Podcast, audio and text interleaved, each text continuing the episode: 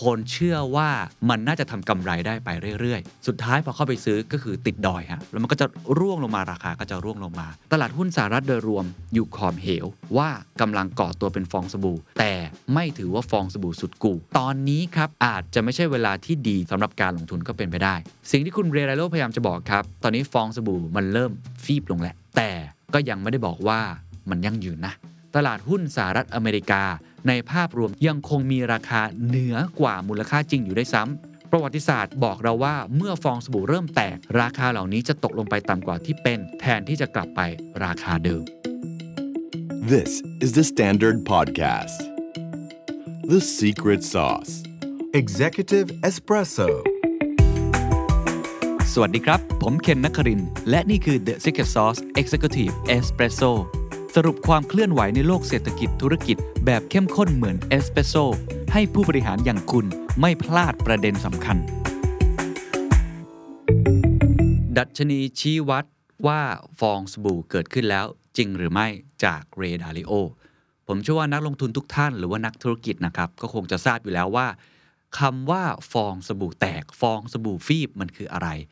เอาเป็นคำแบบง่าย ๆ เลยที่เราเข้าใจกันก็คือ อตัวผลตอบแทนหรือว่าตัวราคาของหุ้น หรือว่าสินทรัพย์ต่างๆเนี่ยมันไม่ยั่งยืน คือใช้คำว่าจริง ๆ แล้วมันไม่ควรจะราคาสูงสักขนาดนั้น แต่คนเชื่อว่ามันน่าจะทำกำไรได้ไปเรื่อยๆ สุดท้ายพอเข้าไปซื้อก็คือติดดอยฮะเพราะว่าดอยนั้นมันสูงที่สุดไงครับ แล้วมันก็จะร่วงลงมาราคาก็จะร่วงลงมา ก็มีหลายเหตุการณ์นะครับที่เราทราบกันดีว่าฟองสบู่คืออะไร ไม่ว่าจะเป็นช่วงฟองสบู่ .com อันนี้ถือว่าลือลั่นที่สุดนะครับในช่วงทศวรรษที่ 90 จนข้ามมาสู่ปี 2000 นะครับ หรือว่าหลายคนอาจจะเคยได้ยินเรื่องอฟองสบู่ของดอกทิวลิปอะไรอย่างนี้ในประวัติศาสตร์นะครับ ถ้าในปัจจุบันหลายคนก็จะบอกว่าคริปโตเคอเรนซีฟองสบู่แตกไปแล้ว เพราะว่าราคาที่เราเคยเห็นขึ้นไป 60,000 กว่าดอลลาร์เนี่ยตอนนี้มันลดลงมาแล้วอยู่ในระดับ 20,000 30,000 อันนี้ก็แล้วแต่มุมมองแนวคิดนะครับ สิ่งที่อยากจะชวนคุยในวันนี้พอดีว่าทีมงานของผมเองเนี่ยได้ไปค้นเจอบทความอันหนึ่ง ซึ่งผมว่าน่าสนใจมากจากคุณเรดาริโอซึ่งเป็นเจ้าของกองทุนบริดจ์วอเตอร์นะครับ ทุกท่านทราบดีอยู่แล้วนะครับ แล้วก็ผู้เขียนหนังสือ Principle หรือว่า The Changing World Order ที่ผมเคยสรุปให้ฟังไปแล้ว เขาบอกว่าเขาเนี่ยไปตรวจสอบข้อมูลในเชิงประวัติศาสตร์ แล้วทำมาเป็นดัชนีชี้วัดในแบบของเขาเอง ผมต้องใช้คำว่าในแบบของเขาเอง เพราะว่า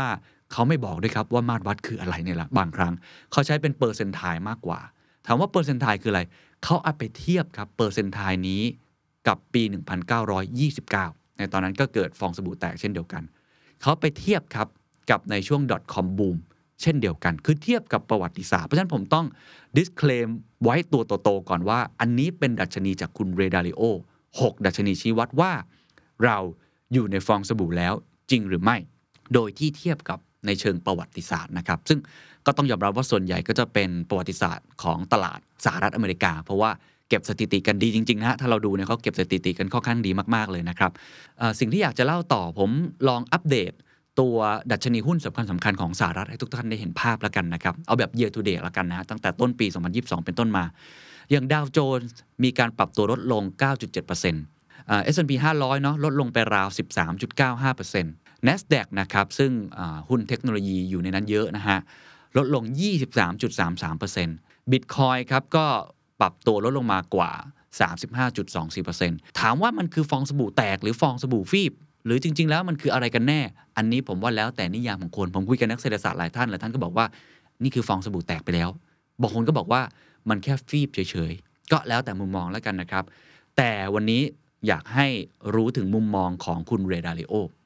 อะงั้นเราลองไปดูว่า เขาใช้ดัชนีนี้อย่างไร ไอ้หดัชนีนี้มันมีอะไรบ้างนะครับ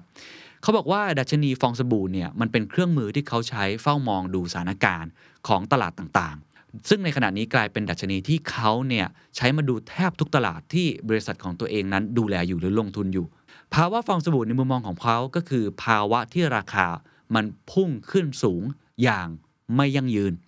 โดยเขาใช้เกณฑ์ 6 อย่างในการวัด ดังนี้ครับ 1. ราคาของสินทรัพย์นั้น แพงกว่ามาตรฐานที่เคยเป็นหรือไม่ ก็คือถ้าเป็นใน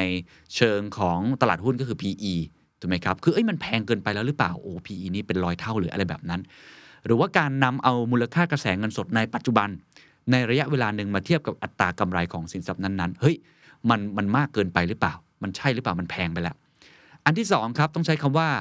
ผลตอบแทนในตลาดก็คือตัวตัวยิวที่เราได้เวลาเราลงทุนในสินทรัพย์เสี่ยงเนี่ยนะฮะมันน้อยเกินไปหรือเปล่า ในสภาวะที่ไม่ยั่งยืน อันนี้ส่วนใหญ่เนี่ยเขาจะไปเทียบกับพวกบอลยิวนะครับโดยเฉพาะพันธบัตร 10 ปีของสหรัฐแบบนี้เป็นต้น หลายคนทราบอยู่แล้วว่าพันธบัตรเนี่ยมันเป็นสินทรัพย์ที่ค่อนข้างที่จะปลอดภัย ก็คือเอ่อผลตอบแทนอาจจะไม่ได้สูงมาก ระดับ 1-2%อะไรก็ว่ากันไป ถ้าเกิดว่าเราลงทุนในตลาดหุ้น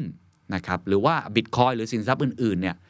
แล้วผลตอบแทนที่ได้มันยังต่ำกว่าอีก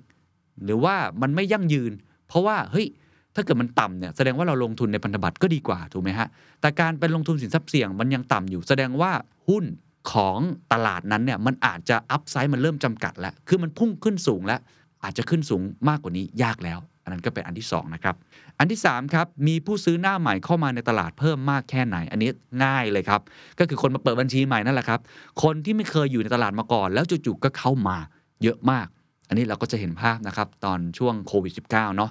ตลาดหลักทรัพย์แห่งประเทศไทยมีคนเข้ามาจำนวนมากเลยนะครับ เช่นเดียวกับตลาดคริปโตเคอเรนซีสี่ครับผู้คนมีความตื่นตัวกับตลาดนี้มากแค่ไหน ในภาษาอังกฤษเขาใช้คำว่า how broadly bullish is sentiment ก็คือคนที่อยู่ในตลาดอยู่แล้วเนี่ยมีความตื่นตัว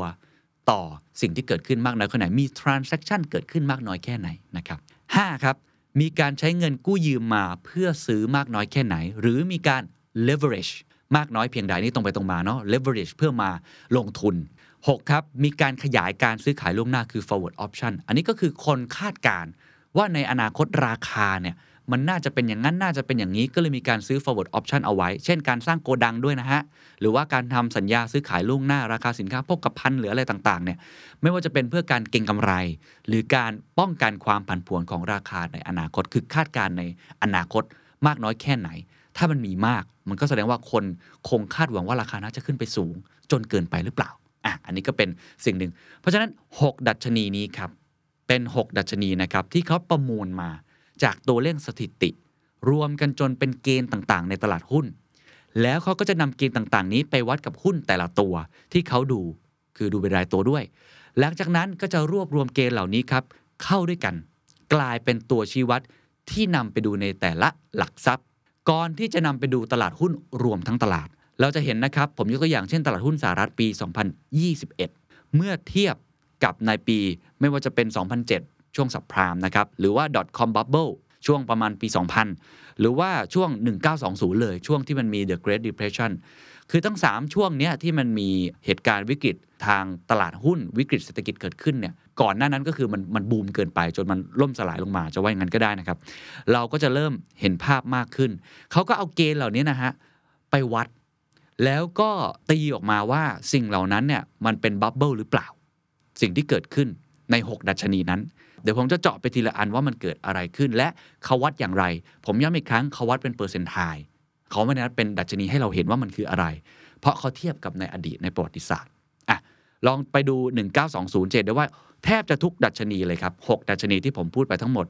สีแดงหมดเลยก็คือบับเบิลหมดเลยนะครับยกเว้นข้อที่ 6 นะครับ forward option เนี่ยฟองสบู่เพิ่งเริ่มก่อตัว แต่ถ้าไปดู .com bubble นะครับอันนี้โอ้โหบับเบิลหมดเลยครับ 6 ดัชนีทั้งหมดเลย อันนี้ชัดเจน เพราะตอนนั้นตลาด crash หนักมาก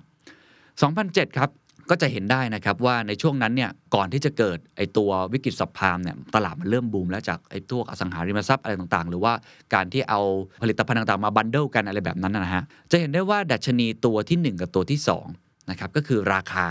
ของสินทรัพย์เนี่ยมันแพงเกินไปหรือเปล่า รวมทั้งผลตอบแทนที่ได้มันน้อยเกินไปแบบไม่ยั่งยืนหรือเปล่าเนี่ยเขาตีออกมาว่า no bubble คือ 2 อันนี้ถือว่าไม่เป็นฟองสบู่แบบนี้เป็นต้น หรือว่าในตลาดทั้งหมดในปี 2021 ก็จะเห็นได้เลยว่า ดัชนีที่ 1 เขามองว่าเกือบเป็นฟองสบู่ ดัชนีที่ 2 เขามองว่าไม่เป็นฟองสบู่ ส่วนอันที่ 3กับอันที่ 4 คือมีผู้เล่นเข้ามาในตลาดมากกับเซนติเมนต์เขามองว่าฟองสบู่เริ่มก่อตัว แบบนี้เป็นต้น ส่วนเรื่องของ leverage หรือการกู้ยืมมาเขามองว่าเกือบเป็นฟองสบู่ และก็เรื่อง forward option ไม่เป็นฟองสบู่นะครับ อันนี้คือ total market ทั้งหมดนะครับ แต่ถ้าไปดูเรื่องของ emerging tech อะเขาแยกไว้ให้ด้วยอย่างที่บอกเขามีหลายดัชนีนะ หุ้นรายโตก็มีรวมเป็นกลุ่มสินทรัพย์ก็มีทั้งตลาดก็มี ถ้าเป็น emerging tech ย้ำอีกครั้งว่านี่คือภาพในปี 2021 นะครับ ก็จะเห็นได้ว่าดัชนี 1 กับ 2 เป็นฟองสบู่ที่เริ่มก่อตัว ส่วน 3 4 5 เป็นฟองสบู่เรียบร้อยแล้วอะอันนี้ผมเอามาให้เห็นภาพรวมกับว่ามันมีประโยชน์ยังไงในการประเมินเดี๋ยว เราจะไปวิเคราะห์ ปี 2022 ก็คือปีนี้ด้วยนะครับว่าเขามองว่าอย่างไรเพราะนี่คือสิ่งที่เราอยากรู้ที่สุดถูกไหมเราจะได้ประเมินหรือวางแผนกันถูกนะครับกล่าวโดยสรุปครับบอกได้ว่าหากนำเกณฑ์วัดค่าฟองสบู่ ทั้ง 6 ข้อมาวัดผลโดยรวมของตลาดหุ้นสหรัฐอเมริกาในปี 2021 ที่ผ่านมา พบว่าอยู่ในตำแหน่งเปอร์เซนต์ไทที่ 77 คือเอา 6 อันนั้นมารวมกันหมด ซึ่งผมย้ำอีกครั้งเขาวัดในเชิงประวัติศาสตร์ ตอนฟองสบู่แตกปี 2000 และปี 1929 เกณฑ์รวมทั้งหมดอยู่เปอร์เซนต์ไทที่ 100 ก็แสดงว่าในปี 2021 ที่ผ่านมา ยังไม่ถึงขั้นปี 2000 หรือ 1929 คือเป็นฟองสบู่แหละ แต่ไม่ถึงกับแบบบับเบิ้ลแบบแตกโพะเลย บางคนก็เลยบอกว่าเป็นฟองสบู่แบบฟิบๆมีการเจาะลมบ้างอะไรแบบนั้นก็แล้วแต่คนจะพูดไปนะครับ อันนี้คือภาพที่เห็นในปี 2021 ทีนี้ เราลองมาดูการอ่านรายตัวกันบ้างดูดีกว่า เราจะได้เห็นภาพมากขึ้นนะครับ ว่าแต่ละดัชนีเนี่ยถ้าเราไปดูนะฮะในภาพเนี่ยโดยเฉพาะในตลาดหุ้นปี 2021 เนี่ยมันเป็นยังไงเมื่อกี้คือภาพรวมทั้งหมดนะครับ คุณเรเดโลก็ทำข้อมูลน่าสนใจครับเขาเอาเฉพาะหุ้นรายตัว หรือกลุ่มหุ้นบางกลุ่ม มาวิเคราะห์ให้เราดูครับว่ามันเป็นอย่างไร ถ้าเอาเกณฑ์ทั้ง 6 ข้อครับไปจับนะฮะเช่น บริษัทเทคโนโลยี เราก็จะอาจจะเริ่มเห็นสัญญาณบางอย่าง แล้วก็เอาไปดูภาพรวมของจำนวนหุ้นด้วย อย่างเช่น เขาลองเทียบให้เราดูครับว่าภาพของท็อปบริษัท 1,000 บริษัทชั้นนำของสหรัฐ เทียบตั้งแต่ปี 1995 มาเลยนะครับ จนมาถึงช่วงประมาณ 2021เนี่ยนะฮะคือเรนจ์ในในช่วงเวลายาวนาน แล้วทำเป็นกราฟออกมาดูนะครับว่า ใน 1,000 บริษัทชั้นนำของสหรัฐ มีกี่เปอร์เซ็นต์ที่เข้าข่ายว่าน่าจะเป็นฟองสบู่ ลองไปดูฮะเราจะเห็นเลยครับ เอา top 1,000 company นะฮะจะเห็นเลยว่า ถ้าเราดูช่วงใน 1990 เห็นไหมครับ ไล่มาแต่ 1995 เนี่ย เริ่มมีเปอร์เซ็นต์เพิ่มสูงขึ้นและไล่ลงมาเนี่ยเป็น 1 เป็น 2 อาจจะลงไปบ้างนิดหน่อย แต่พอเข้าสู่ช่วงปี 2000 ปุ๊บ โอ้โห ทันทีฮะ 12%คือแสดงว่าใน 1,000 บริษัทมีถึง 12%ก็ประมาณ 120 บริษัทอะไรอย่างนั้นแล้วกัน ที่เข้าข่ายฟองสบู่ฮะอะอันนี้เห็นภาพเนาะ ว่าส่วนใหญ่เนี่ยมันก็เป็นบริษัทเทคโนโลยีนั่นแหละที่เราจะได้เห็นภาพมากขึ้น พอมาถึงยุคใกล้ๆ กับปัจจุบันก็จะเห็นว่าอยู่ที่ประมาณ 4-5%อ่าเห็นไหมฮะ เริ่มเห็นภาพแล้ว มีอีกอันนึงครับ เมื่อกี้คือพันบริษัท เราลองไปดูแค่ S&P 500 บ้างนะ S&P 500 ดัชนีอันนี้ว่าใน S&P 500 มีกี่เปอร์เซ็นต์ที่เข้าข่ายฟองสบู่ ถ้าในช่วงประมาณปี 2000เนี่ยนะครับ อยู่ที่ประมาณ 10%โอ้ถือ ถือว่าสูงนะ แสดงว่าส่วนใหญ่แล้วเนี่ยอยู่ใน S&P 500 พอมาดูในยุคปัจจุบันครับ จะเห็นได้ว่าลดลงไปค่อนข้างมาก จาก 4-5%เหลือแค่ประมาณ 2-3%ก็ลดไปค่อนข้างเยอะ อันนี้ก็จะทำให้เราได้เห็นนะครับว่ากลุ่มที่เป็นหุ้นฟองสบู่หรือบริษัทเทคโนโลยีเนี่ยมันอยู่ใน 1,000 บริษัทชั้นนำหรือเปล่า หรือมันอยู่ใน S&P 500 เขาพยายามจะเทียบให้เราเห็นนะครับทีนี้มันมีกราฟหนึ่งครับที่น่าสนใจเหมือนกันเขาเทียบ performance ว่ากลุ่มหุ้น 2 กลุ่มนะ กลุ่มแรกคือท็อป500 กลุ่มที่ 2 คือ Bubble Company คือเอามาเอามาจับตะกร้าเดียวกันเลย แล้วเทียบผลตอบแทนของนักลงทุนเป็นอย่างไร คุณจะเห็นนะครับว่า โอ้โห ดูสิฮะ กราฟสีแดงครับ 350%มีใครได้ผลตอบแทนไปบ้างครับ ในช่วงปีที่ผ่านมา ก็เยอะนะฮะ ใครซื้อหุ้นเทสลาไป ซื้อหุ้นโอ้ซูมอะไรพวกนี้นะ ขึ้นโอ้โหถล่มทลายนะ สูงมากเลยใช่ไหมครับ ในขณะที่ถ้าเป็น top 500 เนี่ย กราฟมันก็จะอยู่ในระดับเนี่ย ไม่ได้สูงแบบเวอร์วังนะสีน้ำเงินก็จะเห็น แต่อย่าลืมครับ กราฟนี้มันสิ้นสุดช่วงประมาณ 2021 นะฮะช่วงประมาณต้นต้นปีเอง มันยังไม่ข้ามมาสู่ปลายปีและ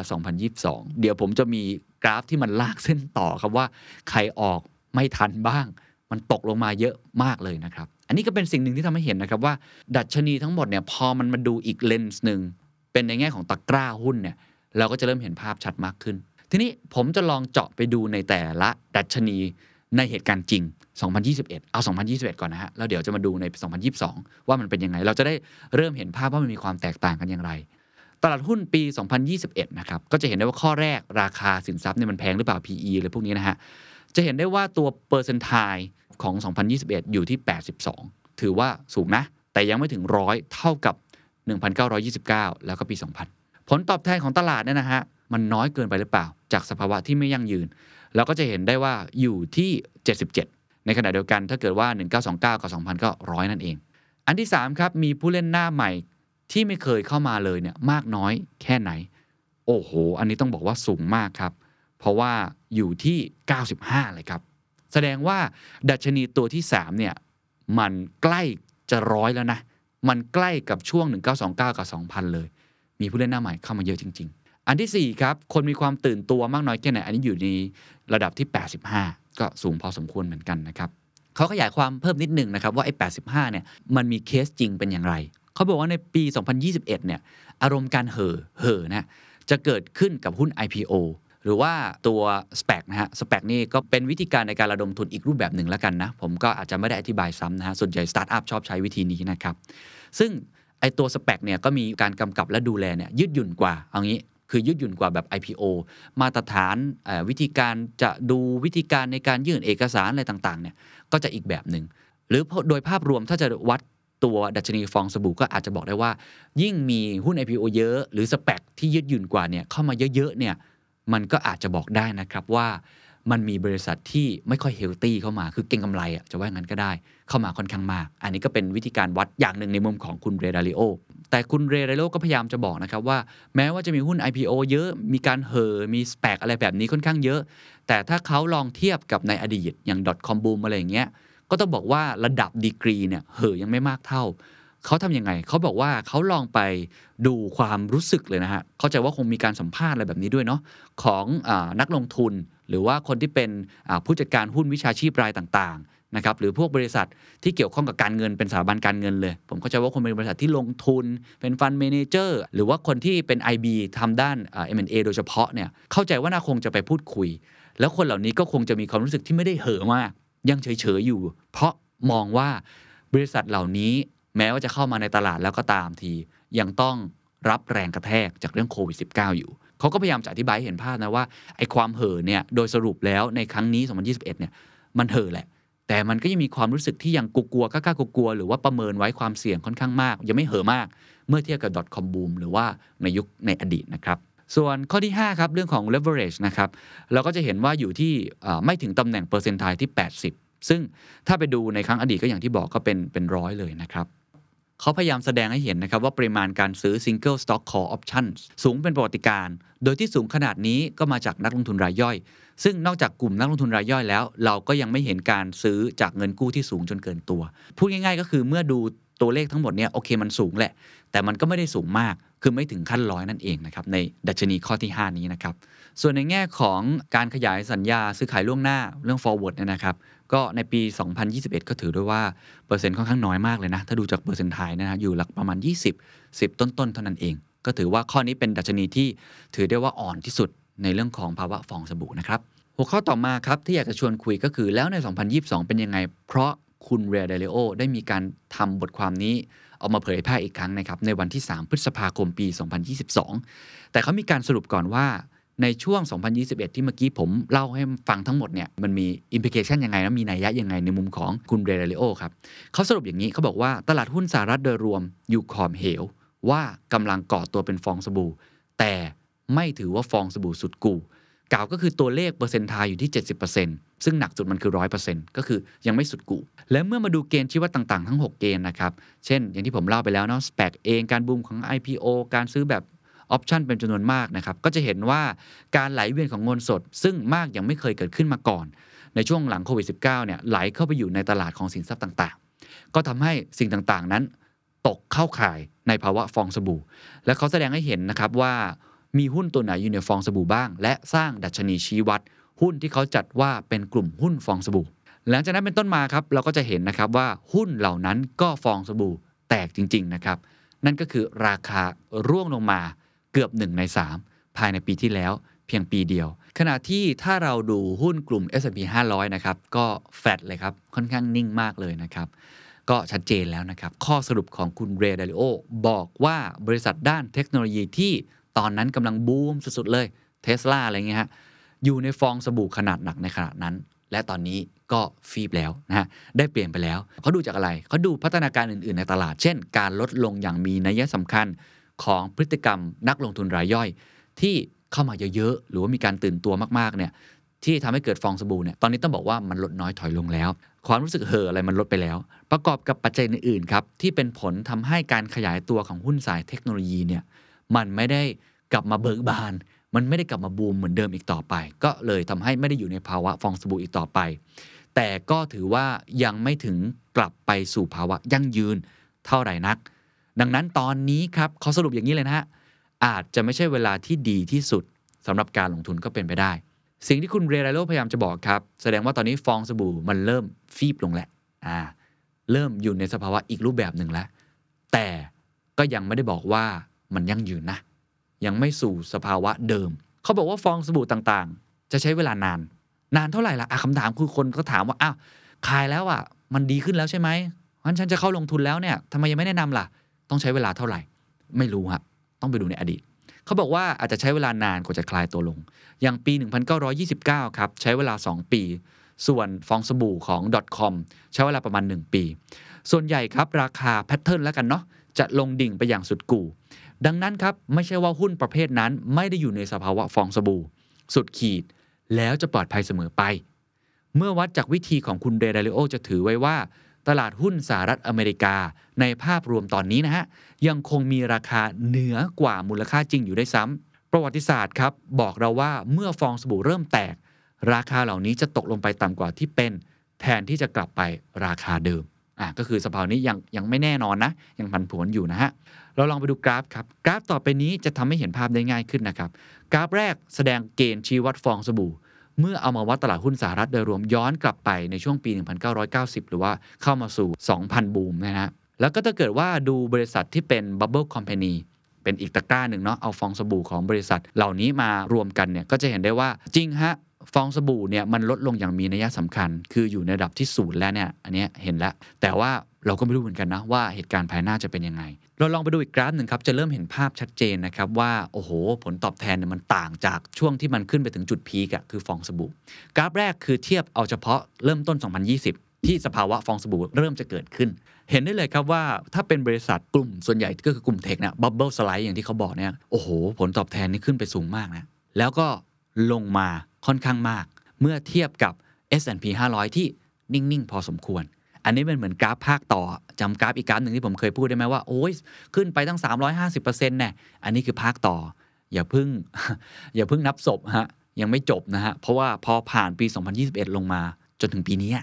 เอาปีนี้แหละที่หลายคนบอกว่ามันแบร์มาเก็ตดูผลตอบแทนสิครับ แย่เลย อันนั้นคือเทียบกับปี 2020 เป็นจุดตั้งต้นนะ ลองไปดูกราฟหนึ่งจะยิ่งเห็นภาพครับ เอาแบบ year to year เลย year to year ก็คือ 21 เทียบกับปี 2020 2022 เทียบกับ 2021 โอ้โห อันนี้แหละครับ เอาแค่ 2022 ก็ชัดเจนแล้วครับว่า บริษัทที่เป็น bubble slide คือกลุ่มหุ้นฟองสบู่ ติดลบนะครับพี่น้องก็คือใครที่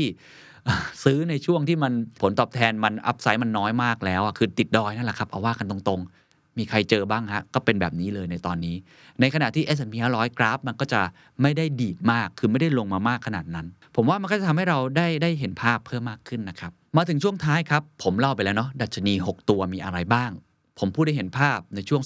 2021 ซึ่งช่วงนั้นเป็นช่วงที่แบบ โอ้โห ฟองสบู่สุดๆเลย มาถึงช่วงเมื่อกี้ก็คือช่วงประมาณอ่า2022 มันเป็นอย่างไร คราวนี้เราลองมาดูครับว่าเอาปัจจุบันเลย เอาใกล้ที่สุดเลย ก็คือพฤษภาคมปี 2022 เป็นยังไงไอเซลล์อินเมที่เราพูดกันเนี่ยมันเป็นยังไงถ้าเราดูจากตัวดัชนีตรงนี้ เรามาดูกันครับ จะเห็นเลยเดี๋ยวว่าดัชนีแต่ละตัวในพฤษภาคม 2022 ก็คือล่าสุดนั้น ส่วนใหญ่แล้วกำลังคลายตัวในทุกดัชนีครับ ตลาดโดยรวมนะ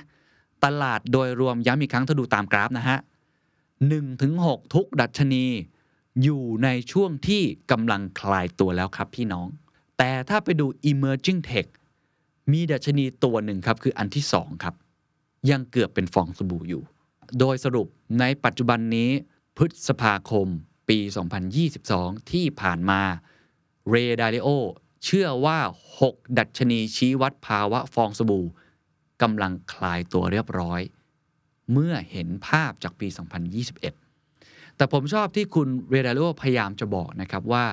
ถ้าเราย้อนกลับไปดูในอดีตในประวัติศาสตร์ มันยังไม่กลับไปสู่จุดที่ฟองสบู่นั้นกลับมาในจุดที่ยั่งยืนแล้ว คือกลับมาสภาวะปกติแล้ว ในอดีตมันจะกลับมาครับจาก100%อยู่ในช่วงประมาณ 20%บางครั้งลงไปถึงศูนย์แสดงว่าตลาดเริ่มกลับมาแล้ว แต่ในตอนนี้ครับยังอยู่ในช่วงที่ประมาณ 40%อยู่ นั่นหมายความว่ายังไว้วางใจไม่ได้ แม้ว่าเราจะไม่ถึงขั้นฟองสบู่แตกเพราะถึง 100%ในปีที่ผ่านมา แต่ในปัจจุบันมันยังไม่ลงไปสุด ความผันผวนยังคงมีอยู่ ความไม่แน่นอนยังคงเป็นไปได้ ฟองสบู่ที่เราเห็นว่ามันเริ่มฟีบมาแล้ว